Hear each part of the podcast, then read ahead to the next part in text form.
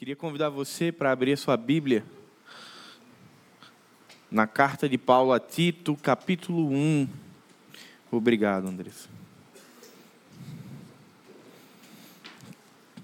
Carta de Paulo a Tito, capítulo 1. Nós estamos em meio a uma nova série de mensagens. Começou na semana passada com o pastor Marcelo e nós vamos dar sequência hoje. O nome da série é Discipulado quando chega a hora de amadurecer.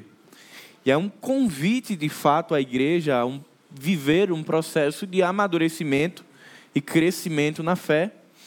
E ao longo de sete semanas estaremos aí conversando e olhando aqui diretamente para a carta de Paulo a Tito, uma carta pastoral destinada a um homem, mas uma carta que, com o passar dos anos, se tornou cada vez mais relevante para a igreja do Senhor Jesus Cristo, porque ela nos permite olhar, principalmente aqui no capítulo 1, para o perfil do líder, do presbítero ou do pastor, a depender de como a sua versão vai chamar.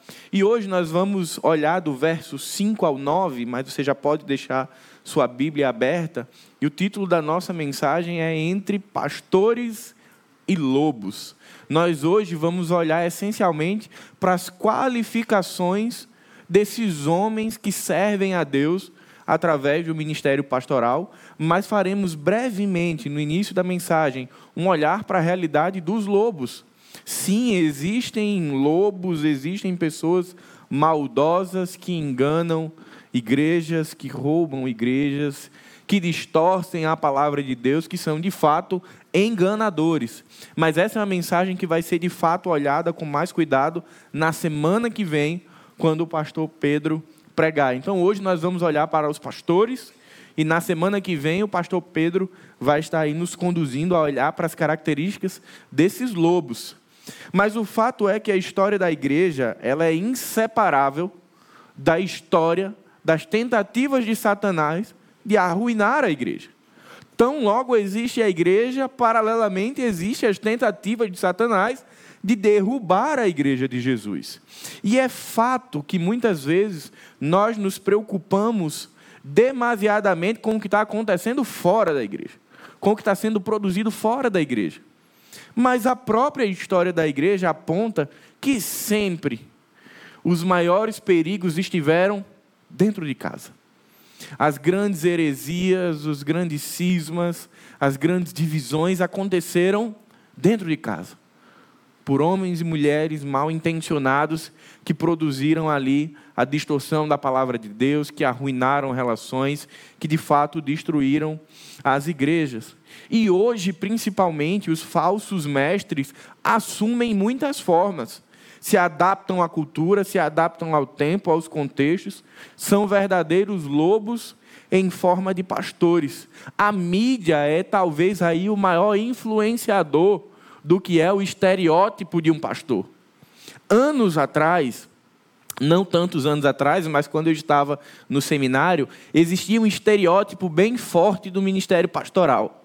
E os nossos professores do seminário ajudavam a manter o estereótipo. Então, tinha que comer bem, porque você visita a casa dos irmãos, então o pastor já vinha, não que era dele, mas ele usava aquela camisa que dava a ele uma barriguinha maior, porque se você era pastor, você tinha que ter uma barriguinha maior, você tinha roupas específicas, de maneira que quando você chegava em algumas igrejas, era muito simples identificar a figura do pastor. Geralmente ele estava ali de terno e gravata, estava de paletó, ele sentava na frente, ou ele sentava aqui. Mas o tempo foi passando e isso foi mudando. Então, hoje a mídia também construiu a imagem de um pastor. Ele tem que ter uma habilidade extraordinária de oratória, ele tem que ser um influenciador digital. O pastor não pode não estar nas mídias sociais. Ele precisa se posicionar sobre tudo e sobre todos, porque, enfim, agora os pastores viraram doutores de todos os conhecimentos existentes no mundo. E aí se cobra, e se espera, e se usam essas figuras como referências de ministério. Mas essa série ela vai nos convidar a olhar para a palavra de Deus e enxergarmos de uma forma madura quais são as qualificações do pastor. O que é que o Senhor espera desses homens que oferecem suas vidas para servir a Deus por meio do ministério pastoral. Será que de fato precisamos ser influenciadores digitais? Será que precisamos ter milhares de seguidores e todos os dias abrir caixinhas de perguntas e respostas e, e fazer devocionais no Instagram? Será que é isso mesmo que a Bíblia espera desses homens? E por que, que isso é muito importante para a igreja? Para que nós, enquanto ovelhas de Jesus, saibamos a quem nós temos permitido ensinar o nosso coração. Não que apenas os pastores ensinam, mas é um papel preponderante dos pastores. Então, a quem nós temos oferecido não somente os nossos ouvidos, olhos, mas também o nosso coração. Quem são as pessoas que na segunda-feira nós temos ouvido nos podcasts ou nos canais do Instagram e do YouTube? Quem são as pessoas que têm construído e nos ajudado a amadurecer espiritualmente? Nós sabemos quem são? Nós conhecemos as credenciais desses homens? Talvez você esteja dizendo, o pastor está puxando sardinha para o pastor local. Sim. Porque o pastor local, que muitas vezes passa despercebido, é, é, é, até interessante, se você tem um certo tempo de caminhada no Evangelho, você vai lembrar. Você tem um culto da semana, né, Marcelo? Tem X, mas se você anunciar que vem um pastor de fora, meu irmão, o negócio muda. Vem mais gente. Isso é histórico. Por quê? Quando, na verdade, aqueles que nós mais conhecemos, as credenciais e os desafios da fé, são os nossos pastores locais. Nós temos hoje grandes figuras que estão na internet. Bênção de Deus.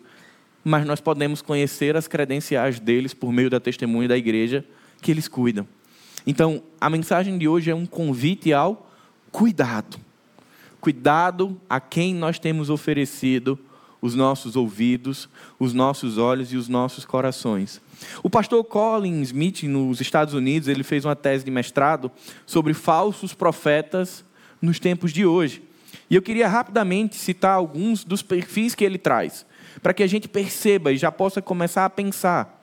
Ele diz que o primeiro perfil é dos hereges, que sutilmente introduzem mentiras diabólicas na igreja. O pastor Marcelo falou sobre isso semana passada negam o nascimento virginal, questionam a ressurreição, descaracterizam a trindade, atualizam a Bíblia, eles produzem pequenas heresias, ou muitas vezes eles começam provocando alguns questionamentos para levar a igreja para um caminho herege. Tem muitos. Tem os charlatões que usam o cristianismo como um mercado da fé para enriquecimento próprio. Vendem indulgências, são da teologia da prosperidade, confissão positiva, tudo vai dar certo porque você é filho de Deus. O pastor Marcelo falou semana passada do copo de água, mas tem a vassoura santa, tem o manto de Israel, tem para todos os gostos. Também são lobos que têm se infiltrado na igreja. Tem os profetas que trazem revelações adicionais às Escrituras, que atacam a suficiência da palavra de Deus como se ainda fosse necessário algo ser revelado que não estivesse nas Escrituras. Também está cheio. E ensinam suas ovelhas a não se alimentarem da palavra, mas viverem de mentiras dessas profecias que estão para além da Bíblia. Existem os abusadores que usam da sua posição de líder da igreja local para abusar moralmente, verbalmente e, em muitos contextos, até sexualmente das pessoas da sua igreja. Existem os divisores que disseminam mentiras, intrigas e dissensões no corpo de Cristo, promovendo racha. Os bajuladores que agem para agradar as pessoas da sua igreja e massagear os seus egos, porque enfim nós somos o centro do coração de Deus. Produzem mensagens intencionais para que possamos chorar e nos emocionar e sairmos com o sentimento de que Deus falou, quando na verdade Deus não falou. Certamente não pelas Escrituras. E por fim tem o especulador, que é aquele que está ali o tempo inteiro dizendo: Jesus está voltando, meu irmão. E aí ele começa a dar data, começa a fazer previsões, porque ele mantém a comunidade local por meio de especulações. Tem muito lobo. É por causa desses sete perfis que uma mensagem e uma série como essa é tão importante. Porque em todos os locais que nós formos, em todas as denominações, existem lobos travestidos de pastores. Mateus 7, 15 e 16 diz: Acautelai-vos dos falsos profetas, que se vos apresentam disfarçados em ovelhas, mas por dentro são lobos roubadores. Pelos seus frutos os conhecereis. É isso que Tito vai falar sobre os frutos do ministério pastoral. Mas eu queria orar com você para que possamos entrar no texto de Tito. Pai bendito, muito obrigado, Senhor, pelo teu cuidado em nossas vidas. Nós queremos te pedir, Senhor, que o teu espírito Caminhe conosco durante toda essa série, Pai. Que Ele nos leve pelas veredas da verdade, Pai. E que possamos ter o nosso coração ensinado a respeito do que o Senhor espera, não somente da liderança da igreja, mas também da própria igreja. Em nome de Jesus, amém.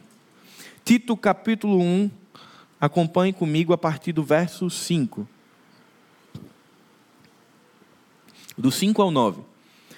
O texto diz: Foi por isso que te deixei em Creta, para que pusesses em boa ordem o que faltava, e que em cada cidade estabelecesses presbíteros, como já te ordenei. Alguém que seja irrepreensível, marido de uma só mulher, que tenha filhos crentes, que não sejam acusados de libertinagem nem desobedientes. Pois, como responsável pela obra de Deus, é necessário que o bispo seja irrepreensível, não arrogante, não inclinado a brigas, nem ao vinho, nem violento, nem dominado pela ganância, mas hospitaleiro, amigo do bem, sóbrio, justo, piedoso e equilibrado, que se mantenha firme na palavra fiel, conforme a doutrina, para que seja capaz tanto de exortar na sã doutrina, quanto de convencer os seus opositores. Paulo está escrevendo aqui algo que ele já tinha tratado com Tito. Ele está aqui registrando formalmente, por meio de uma carta pessoal e repleta de afeto, ele está nutrindo a relação de discipulado com Tito, porque Tito tinha uma missão desafiadora. É muito provável que Paulo e Tito já tinham evangelizado as cidades da ilha de Creta. Já existiam pessoas que tinham se rendido a Jesus e que estavam ali dando início ao nascimento da igreja nessas cidades. E tão logo uma igreja nascia, Paulo tinha uma preocupação simultânea. Essa, essa igreja precisa ser organizada e ela precisa ser pastoreada. Então Tito recebe essa missão de completar. Perceba que no verso 5 Paulo vai dizer isso completar o que ficou faltando. Agora é organizar a igreja. Então, Tito tinha essa responsabilidade de, junto com as igrejas locais, isso não era uma responsabilidade ah, solitária de Tito, mas junto com as igrejas locais, identificar homens idôneos e que se enquadrassem nas qualificações que Paulo estava predizendo, para que esses homens liderassem a igreja. Então perceba, isso que Paulo escreveu para Tito serve até hoje. As igrejas continuam usando as cartas pastorais de Paulo para avaliar aqueles que desejam o ministério pastoral. Mas não somente aqueles que desejam iniciar, mas aqueles que estão é um movimento saudável da igreja e, inclusive, de cuidado com o seu pastor, periodicamente olhar para a vida do pastor e para as qualificações do ministério. E nossa igreja tem aí uma vantagem fantástica: a liberdade com os pastores. Pastor, ó, cuidado. Eu estou sentindo que nesse ponto aqui o senhor precisa. Isso é cuidado mútuo. Mas para que a gente seja capaz de pensar dessa forma, nós precisamos olhar para o texto com carinho. Foi Tomás de Aquino que trouxe a ideia de cartas pastorais. Escrevendo a respeito de Timóteo e Tito, ele disse: Esta carta é como se fosse uma regra pastoral que o apóstolo deu a Timóteo e a Tito. Aí, a partir daí, a gente começa a conhecer essas cartas como cartas pastorais ou cartas de conduta ministerial. Tem muito livro sobre ética ministerial, mas nenhum jamais vai dispensar as cartas de Paulo a Timóteo e a Tito. Precisamos compreender que quando Paulo escreve a Tito, essas igrejas recém-nascidas em Creta estavam ali inundadas por paganismo. Existia muita, muito pensamento desvirtuado dos ensinos apostólicos. Então, esses líderes já teriam de início um desafio gigantesco de cuidar e proteger essa igreja que estava nascendo, de confrontar e de bater de frente mesmo com essas visões. Por isso existia uma necessidade tão grande e tão zelosa de ter homens que tivessem atendendo a todos esses critérios. Porque a igreja não estava nascendo num mar tranquilo. Era um mar revolto, existiam desafios práticos e reais que precisavam ser enfrentados na organização dessas igrejas, principalmente no que dizia respeito à fé e a falhas doutrinárias. Por isso que é tão importante. Mas eu me pergunto, será que o desafio de Tito mudou? Será que o desafio de organizar e de pastorear uma igreja como a, da, a das cidades da ilha de Creta é diferente dos de hoje? Não mudou nada. Mudou a forma. Aqui não tinha redes sociais. Mas os desafios continuam sendo o mesmo. Cuidar do coração das ovelhas, ensinar a sã doutrina, levar a igreja a amadurecimento, cuidar e zelar que a igreja não seja corrompida por meio de falsos ensinos, é a mesma coisa. E aí eu queria tirar algumas lições para a minha vida e para a sua vida, porque assim como Paulo se preocupava com as igrejas que estavam nascendo em Creta, nós também precisamos nos preocupar com as igrejas que nós somos. Porque, enfim, a nossa realidade é de vivermos entre lobos e pastores.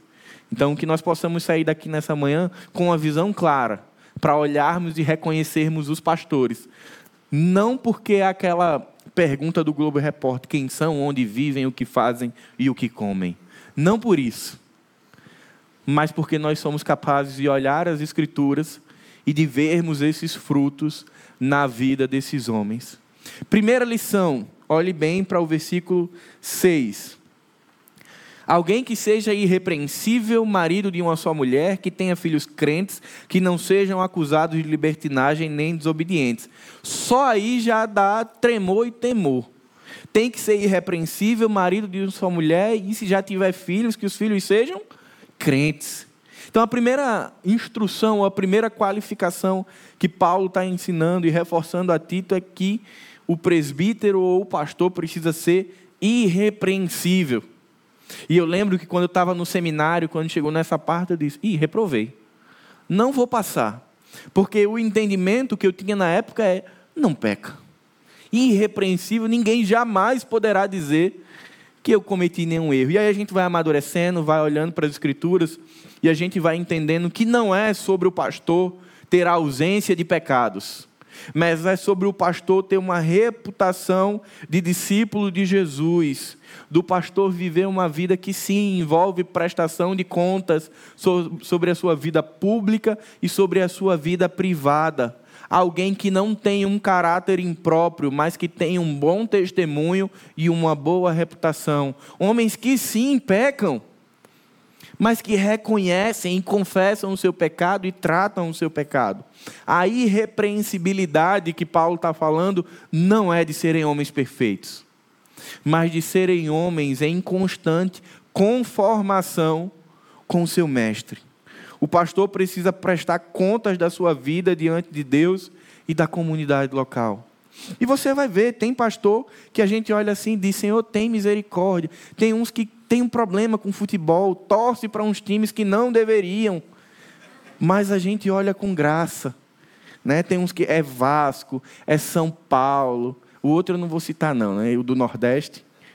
Mas a gente olha com graça, a gente diz assim: ó, não, não precisa ser perfeito precisa ter um caráter de discípulo de Jesus. Então, o pastor, ele precisa se enquadrar dentro dessa primeira qualificação, de ser irrepreensível, de ser um homem conformado à imagem e semelhança de Deus. Ele vai pecar? Vai. Mas você vai ver pastores e não lobos que reconhecem seus pecados, que confessam seus pecados e que continuam na caminhada da fé, assim como é característico de todo e qualquer discípulo.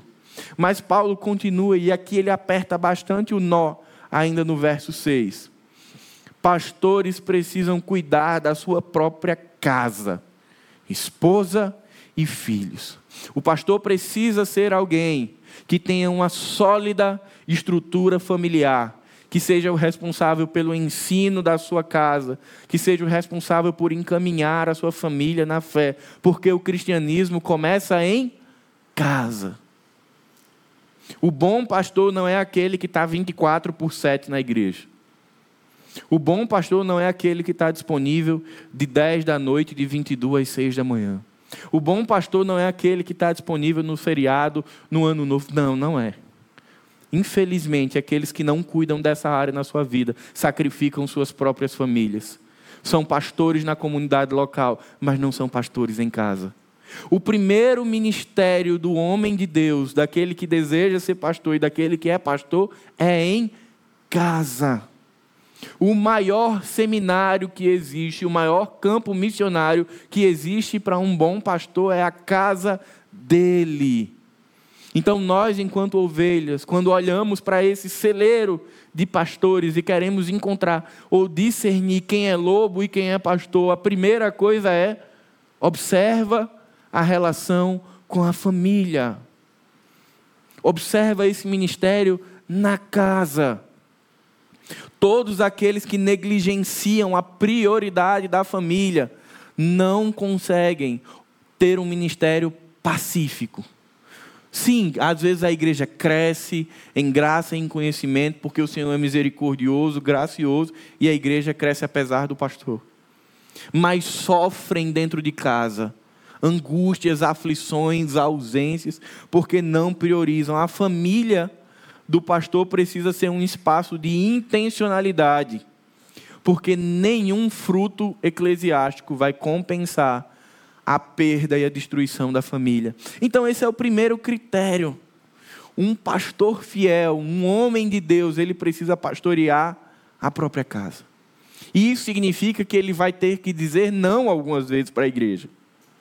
Pastor, olha, eu queria muito o senhor aqui. É um momento especial e aí é aniversário de casamento do pastor. O que é que a gente faz? Eu não vou querer problema com a minha esposa, que ela é mansinha assim, só no rosto.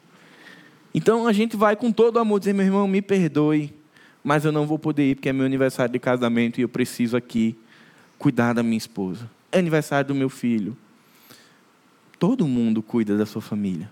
Mas às vezes, algumas comunidades, eu sei que não é assim na Zona Sul, para a glória de Deus, por não conhecerem o que se espera do pastor, eles esperam alguém com disponibilidade absoluta. E se chateiam quando o pastor diz: Não, não vou porque é aniversário da minha esposa. Como pode? Pastor que não faz nada, já passa a semana em casa, não vem. Porque existem distorções sobre a figura pastoral mas são homens que precisam cuidar das suas famílias. Mas Paulo não para apenas aí, sobre a administração do lar. Ele traz também uma, uma credencial muito clara quanto ao matrimônio do pastor, reforçando não somente a monogamia, que seja marido de uma só mulher. Pastor, discípulo de Jesus, todo crente tem relações monogâmicas. Mas existe uma discussão muito grande sobre, então o pastor pode casar-se apenas uma vez? E aquele que casou pela segunda vez, o que fazer? Nós precisamos olhar isso com muito cuidado, olhando não somente para o que está escrito em Timóteo e em 1 Coríntios 3, mas olhando isso à luz de toda a Escritura. Primeiro nós precisamos entender qual é a vida pregressa desse homem e qual é o momento, a intercessão onde ele encontrou Jesus. Porque tem homens usados por Deus que até antes de ter um encontro com Jesus, tem uma história terrível. E que nem sempre foram maridos de uma só mulher, mas foram transformados pelo sangue de Jesus, foram feitos nova criatura e foram vocacionados para o ministério. E às vezes a gente não consegue separar que ele é uma nova criatura, que houve um momento onde a história mudou. Um outro cuidado que nós precisamos ter é como foi a dissolução desse matrimônio. Nós temos casos, Marcelo conhece, Pedro conhece, eu conheço, de homens de Deus sérios, servos de Jesus, que foram abandonados. Que a esposa foi embora. E ele casou-se novamente. Mas veja, nunca houve a negligência familiar, nunca houve o abandono. E a igreja cuidou, a igreja abençoou e casou-se novamente. Então, nós precisamos ter cuidado com isso, olhando à luz de toda a Escritura. Portanto, se você quer avaliar e, e conhecer melhor o seu pastor, comece olhando para a vida da família dele. Em Creta, a convivência em família era um significado essencial para a expansão e para o aprofundamento da fé, porque as igrejas eram quase que exclusivamente comunitárias.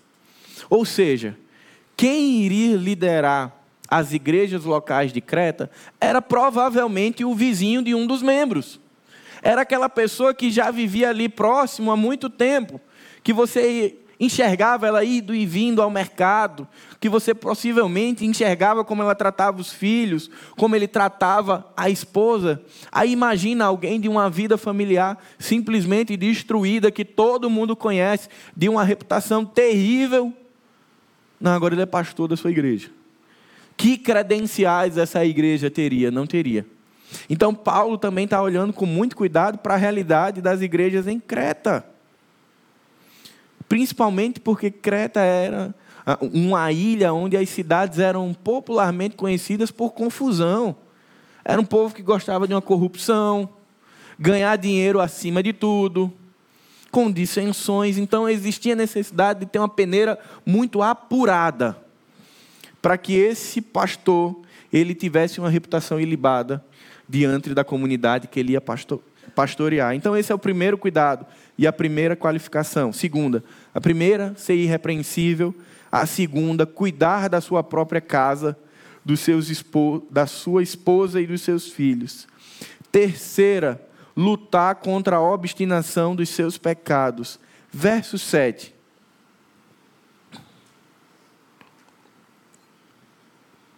O texto diz: Pois, como responsável pela obra de Deus, é necessário que o bispo seja irrepreensível, não arrogante, nem inclinado a brigas, nem dado ao vinho, nem violento, nem dominado pela ganância.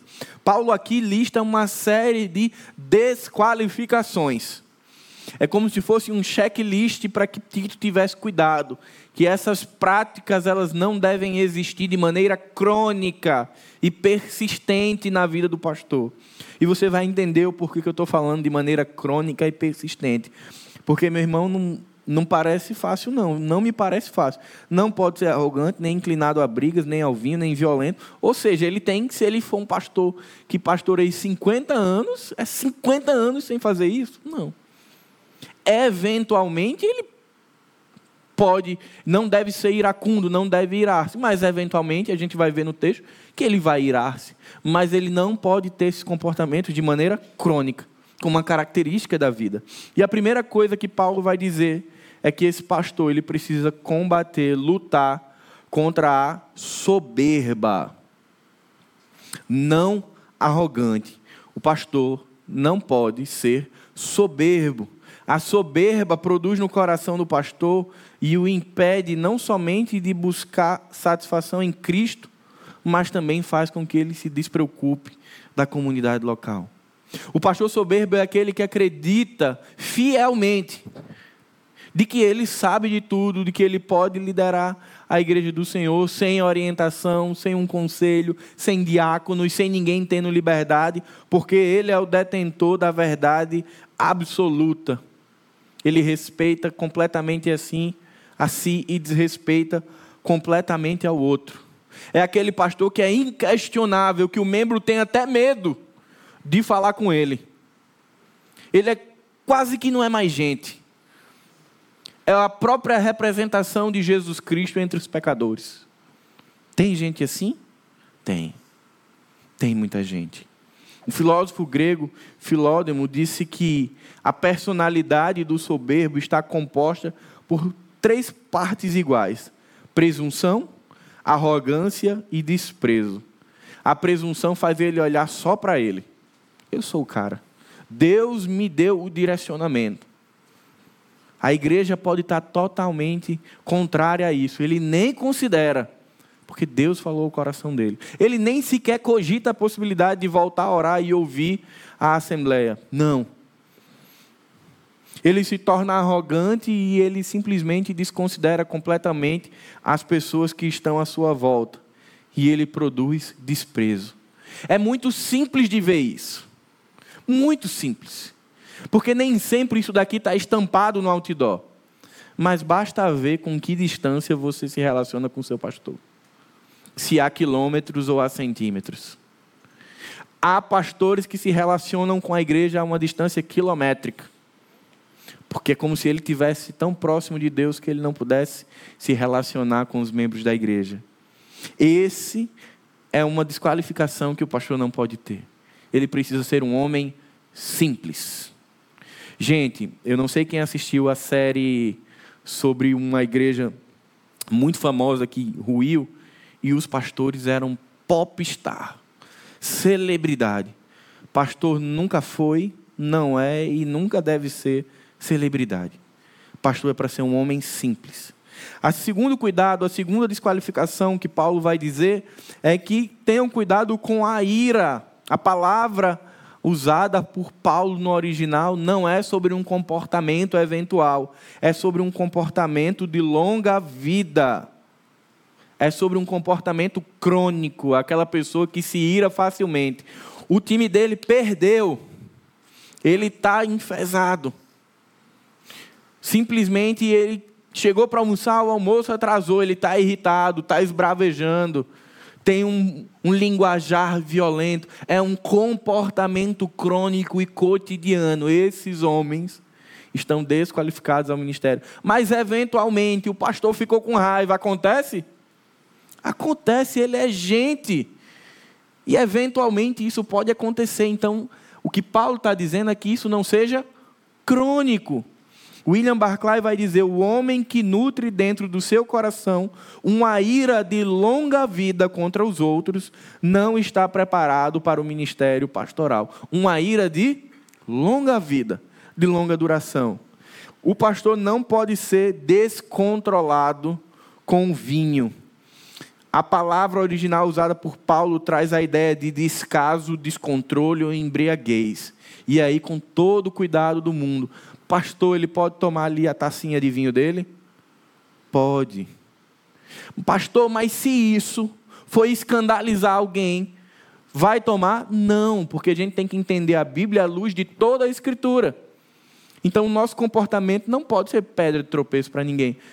Mas ele pode tomar. A recomendação de Paulo, tanto em Timóteo quanto a Tito, é que ele precisa ter domínio sobre isso.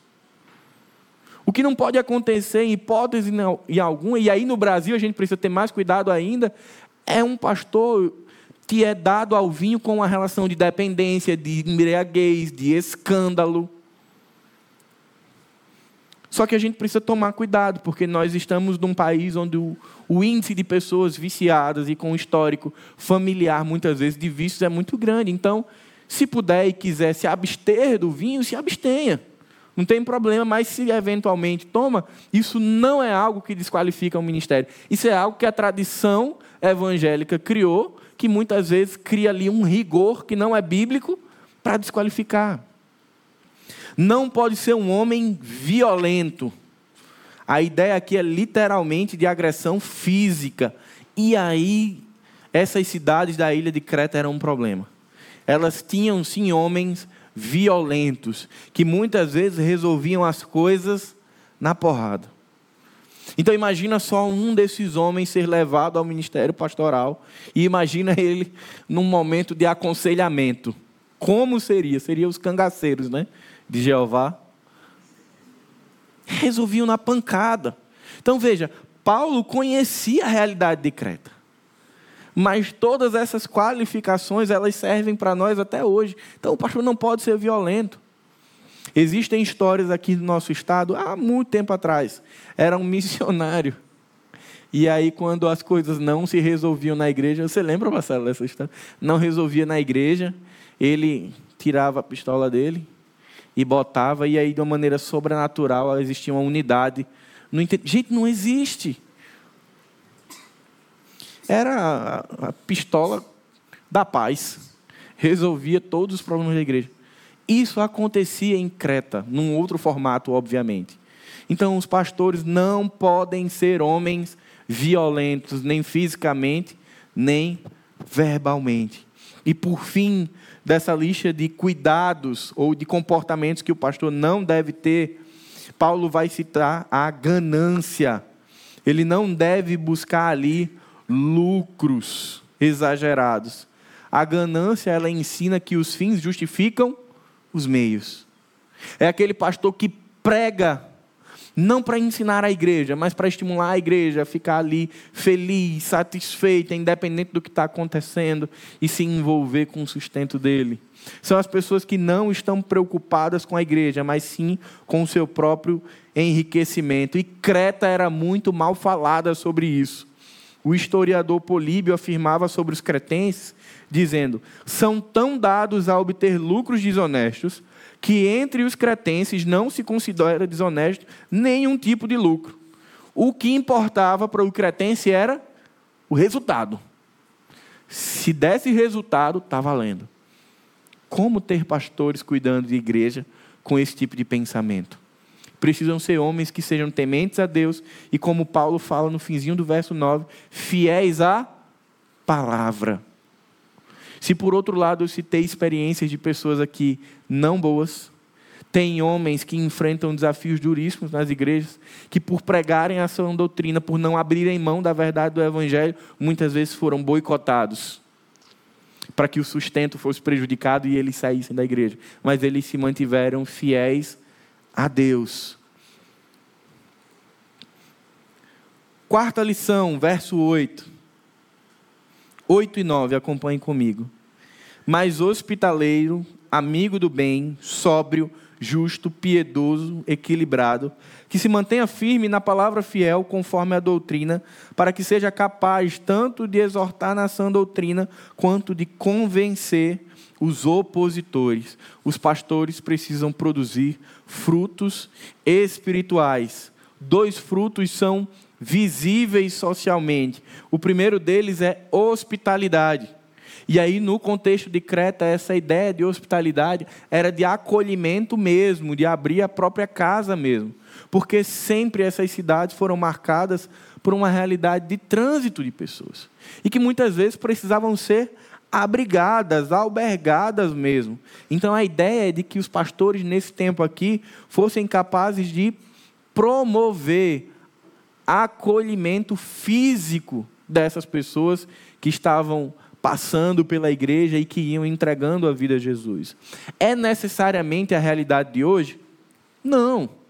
Nós não temos o mesmo contexto de Creta, mas a gente pode transliterar isso daqui e entender que o pastor precisa ser alguém acolhedor. Ele precisa ser gente. Por isso que não dá para ser pastor lá da sala pastoral que tem a senha, biometria facial para acessar. Não vai funcionar. Porque pastor de ovelhas precisa gostar de gente. Ele precisa ser estudioso? Precisa. Ele precisa investir tempo na formação dele? Precisa. Mas ele, antes de tudo isso, ele tem que gostar de cheiro de ovelha. Ele tem que gostar de abraçar, de chorar junto, de sorrir junto. E não somente de jantar quando é convidado. Ele tem que gostar. Essa parte é boa, mas as outras também. O pastor precisa ser hospitaleiro, agregador e acolhedor. Por isso que não dá para a gente olhar para a Bíblia e encarar a realidade de algumas mega igrejas onde o pastor ele é um ícone pop, que ele tem uma entrada exclusiva para ele, que ele tem toalhas exclusivas para ele. Pastor é gente. Mas ele precisa ser também amigo do bem. Em linhas gerais, o sentido que Paulo está atribuindo é de que o pastor não deveria ter apenas boas palavras, mas ele deveria ter comportamentos coerentes com aquilo que ele prega. O pastor fala sobre generosidade, mas aí ele não é generoso. O pastor ele prega sobre acolhimento, cuidado, amor e discipulado, mas aí ele não faz isso. O amigo do bem é a perspectiva prática do evangelho. A vida do pastor prática precisa refletir aquilo que ele verbaliza e ensina nas suas pregações. São frutos visíveis, mas Paulo continua com essa lista de frutos, e alguns são interiores que muitas vezes só ele e Deus conseguem perceber. Ele precisa ter domínio próprio. Ou seja, é a capacidade de resistir a tudo aquilo que foi dito no versículo 7. É a capacidade dele estar ali sendo direcionado pelo Espírito Santo de Deus e frutificar em resistência a tudo aquilo que o pecado produz, porque queridos, o pastor ele não é imune às mesmas tentações que todos nós sofremos, as mesmas dificuldades. Eles adoecem, eles desanimam, eles ficam feridos, eles por vezes ficam chateados, irados, como todo ser humano. Mas o que Paulo está dizendo é que ele precisa ter domínio próprio, ou seja, ele precisa ser capaz de, em Cristo, e tão somente em Cristo, controlar os seus instintos e impulsos pecaminosos. Tem hora que o pastor diz assim: não vou, não é possível de novo isso. Mas aí vem o Espírito Santo e diz: calma, não foi você. Quem morreu para resgatar aquela pessoa foi você. Você respira. Tá bom, Senhor. Domínio próprio é a capacidade de ser influenciado e direcionado por aquilo que o Espírito Santo quer que façamos. Mas o pastor precisa também ser justo. Ele precisa ter um comportamento correto e apropriado com todas as dimensões que está inserido. Ele precisa cumprir a lei de Deus, aquilo que é ensino do Senhor, mas ele também precisa cumprir as leis de onde ele está inserido. Por isso que pastor não pode ter privilégio.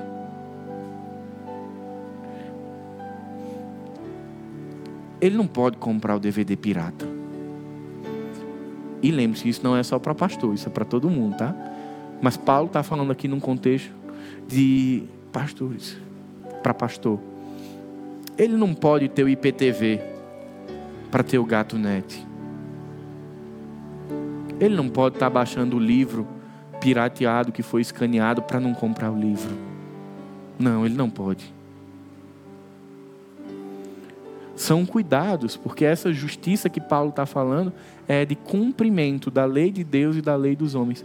É um desafio para o ministério pastoral, é grande. Mas é isso que Deus ensina desses homens. Quando a gente for olhar, a gente não olhe para o que a mídia põe como referência. Olha para o texto de Paulo lá em Timóteo, ou olha para a primeira, para a carta de Paulo a Tito, capítulo 1. E você vai ter aqui a descrição melhor possível do que de fato é um pastor. E por fim, ele precisa ter frutos exteriores visíveis na igreja. Verso 9: Que se mantenha firme na palavra conforme a doutrina, para que seja capaz tanto de exortar essa doutrina quanto de convencer os opositores. O pastor precisa ser um encorajador, mas também precisa ser alguém que exorta. Ele sim precisa ser um Barnabé e encorajar pessoas a crescerem na fé, a progredirem na fé. Não ser ali alguém da teologia positiva que vai dar tudo certo, que no final todas as coisas cooperam para o bem mas é alguém que ensina a palavra, que encoraja as pessoas e as ovelhas, apontando para o senhorio de Jesus. Lembrando as ovelhas que, apesar da possibilidade de não dar certo aqui e agora, no que é eterno nada muda. Mas ele precisa também ter uma, uma característica que eu digo que é a característica mais fora de moda que existe hoje para o pastor. Que muitas pessoas não querem esse pastor. É o pastor que exorta é o pastor que corrige, é o pastor que ensina. Todos querem o pastor encorajador, todos, sem exceção. Mas poucos querem a parte do ministério que exorta. Mas, queridos, exortação é sinônimo de amor e cuidado pastoral. A função do verdadeiro homem de Deus não é de levar o homem a uma catarse espiritual, mas é de levar o homem aos caminhos de justiça, de ajudá-lo a manter-se em Jesus, é cuidar para que ele não seja levado por sãs doutrinas, é ensinar-lhes a verdade. E às vezes a gente precisa ter aquela conversa em amor e dizer, meu irmão, o caminho não é esse. Mas a gente só faz isso porque a gente ama as ovelhas. E por fim, ele precisa ser fiel às Escrituras. Ele deve ser amante das Escrituras. Isso significa que a vida e a prática ministerial dele tem que estar alicerçada na palavra de Deus. O pastor ele pode ter quantas formações ele quiser, mas a base do ministério não é psicologia, não é filosofia, não é nada disso. Ela é a palavra de Deus. A fidelidade do pastor precisa ser com a palavra de Deus. Os comportamentos, as decisões e as orientações são com base na palavra de Deus. Por isso que ele precisa manejar bem as escrituras, para que ele possa direcionar a igreja por aquilo que o Senhor da igreja deseja. Porque o coração do homem é enganoso. O pastor não pode brincar jamais de ser Deus. Ele tem que ser submisso a Deus e fiel às escrituras. E não vai existir fidelidade às Escrituras sem conhecimento e obediência. Por isso, os pastores, nessa fidelidade, precisam edificar a igreja pela sã doutrina e rejeitar os falsos mestres. E aqui eu pego o último ponto para dizer como foi especial a gente ter parado, Marcelo, para falar sobre isso. É nosso papel rejeitar os falsos mestres. Se a gente for pensar em ética pastoral, no que os livros dizem, há algumas coisas que a gente fala aqui talvez não pudesse, né? Mas como o compromisso não é com o livro que foi escrito, é com Jesus, a gente precisa dizer, por cuidado, porque tem muito lobo que tem ido na igreja e raptado pessoas, e essas pessoas vão sorrindo, achando que estão nas mãos de um homem de Deus e não estão. Então é nosso dever cuidar da igreja, mas não de sair apontando pessoas mas de convidar cada pessoa que compõe a nossa comunidade a olha para a Bíblia, olha para as Escrituras, presta atenção nas qualificações do pastor, para que você não entregue o seu coração e a vida da sua família a quem não deve. Eu queria convidar você a ter esse cuidado com a sua vida e com sua família. A se permitir ser pastoreado por pastores e não por lobos. Tem muitos homens de Deus, sérios, mas examine-os. Mas também tem muito, muito, muito lobo por aí, enganando e envergonhando o Evangelho. Então, cuidado. Pelos frutos, lembra o que Jesus diz em Mateus 17: pelos frutos os conhecereis. Esse é o convite. Semana que vem o pastor Pedro vai afunilar sobre os lobos. E aí a gente vai sair daqui com um coração bem claro para a gente tomar conta do nosso coração e tomar conta da nossa família, preservar a nossa família naquilo que o Senhor ensina. Quero convidar você a curvar sua cabeça e orar agradecendo a Deus. Pai bendito, muito obrigado, Senhor. Porque o Senhor é bom, porque suas misericórdias duram para sempre, Senhor. Queremos te agradecer, Senhor, porque temos o privilégio, nesse mar de mentiras, fazermos parte de uma comunidade séria, simples, fiel à palavra. Pai, nos ensina a Marcelo, a Pedro e a mim a continuarmos sendo homens qualificados ao ministério. Erraremos, erraremos, Senhor, mas nós confiamos na tua misericórdia sobre nós, Pai. Continua usando a nossa igreja para nos abençoar, para nos corrigir, para nos edificar, Pai para que possamos ser uma igreja saudável, continuar sendo uma igreja saudável. É isso que eu te oro, te agradeço. Em nome de Jesus, amém. Que o amor de Deus, o Pai, que a graça de Jesus e que as consolações do Espírito Santo estejam com cada um de nós, hoje e para sempre. Amém.